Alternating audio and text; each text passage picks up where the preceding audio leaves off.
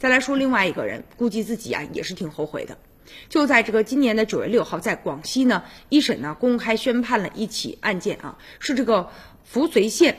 他们的原原副县长陈英以及他的弟弟受贿一案。法院呢以受贿罪判处呢陈英有期徒刑呢十三年，并处呢罚金一百五十万元。而以受贿罪呢，也判处他的弟弟有期徒刑十一年，并处呢罚金呢一百二十万元，并且没收两个被告人各自退回的赃款，而且要继续的追缴被告人呢，也就是说这个弟弟啊陈奇尚未退出犯罪所得的赃款，一共是九百多万元。就在二零一四年的四月到二零一八年的四月期间呢，这个陈英啊，他就伙同弟弟啊，然后呢共同商量，决定利用呢姐姐分管教育工作的职务的便利，为承建县教育系统基础设施建设项目的工程的老板李某某、班某某等人呢来谋取利益。事后呢，就由啊这个弟弟自行的收受，或者通过其他相关的人员代收的这种方式，然后呢就收取别人的这个好处费，一共达到一千二百万元。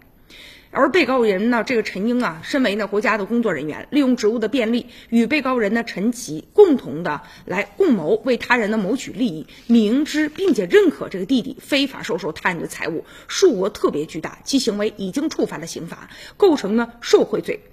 而这两个人呢，相互的勾结。通谋为他人呢谋取利益之后收受他人钱财，其行为啊，确实是让我们觉得非常的气愤。而这样的事儿呢，又发生在呢像民生啊、教育的领域，而这个被告人呢又拒不认罪悔罪，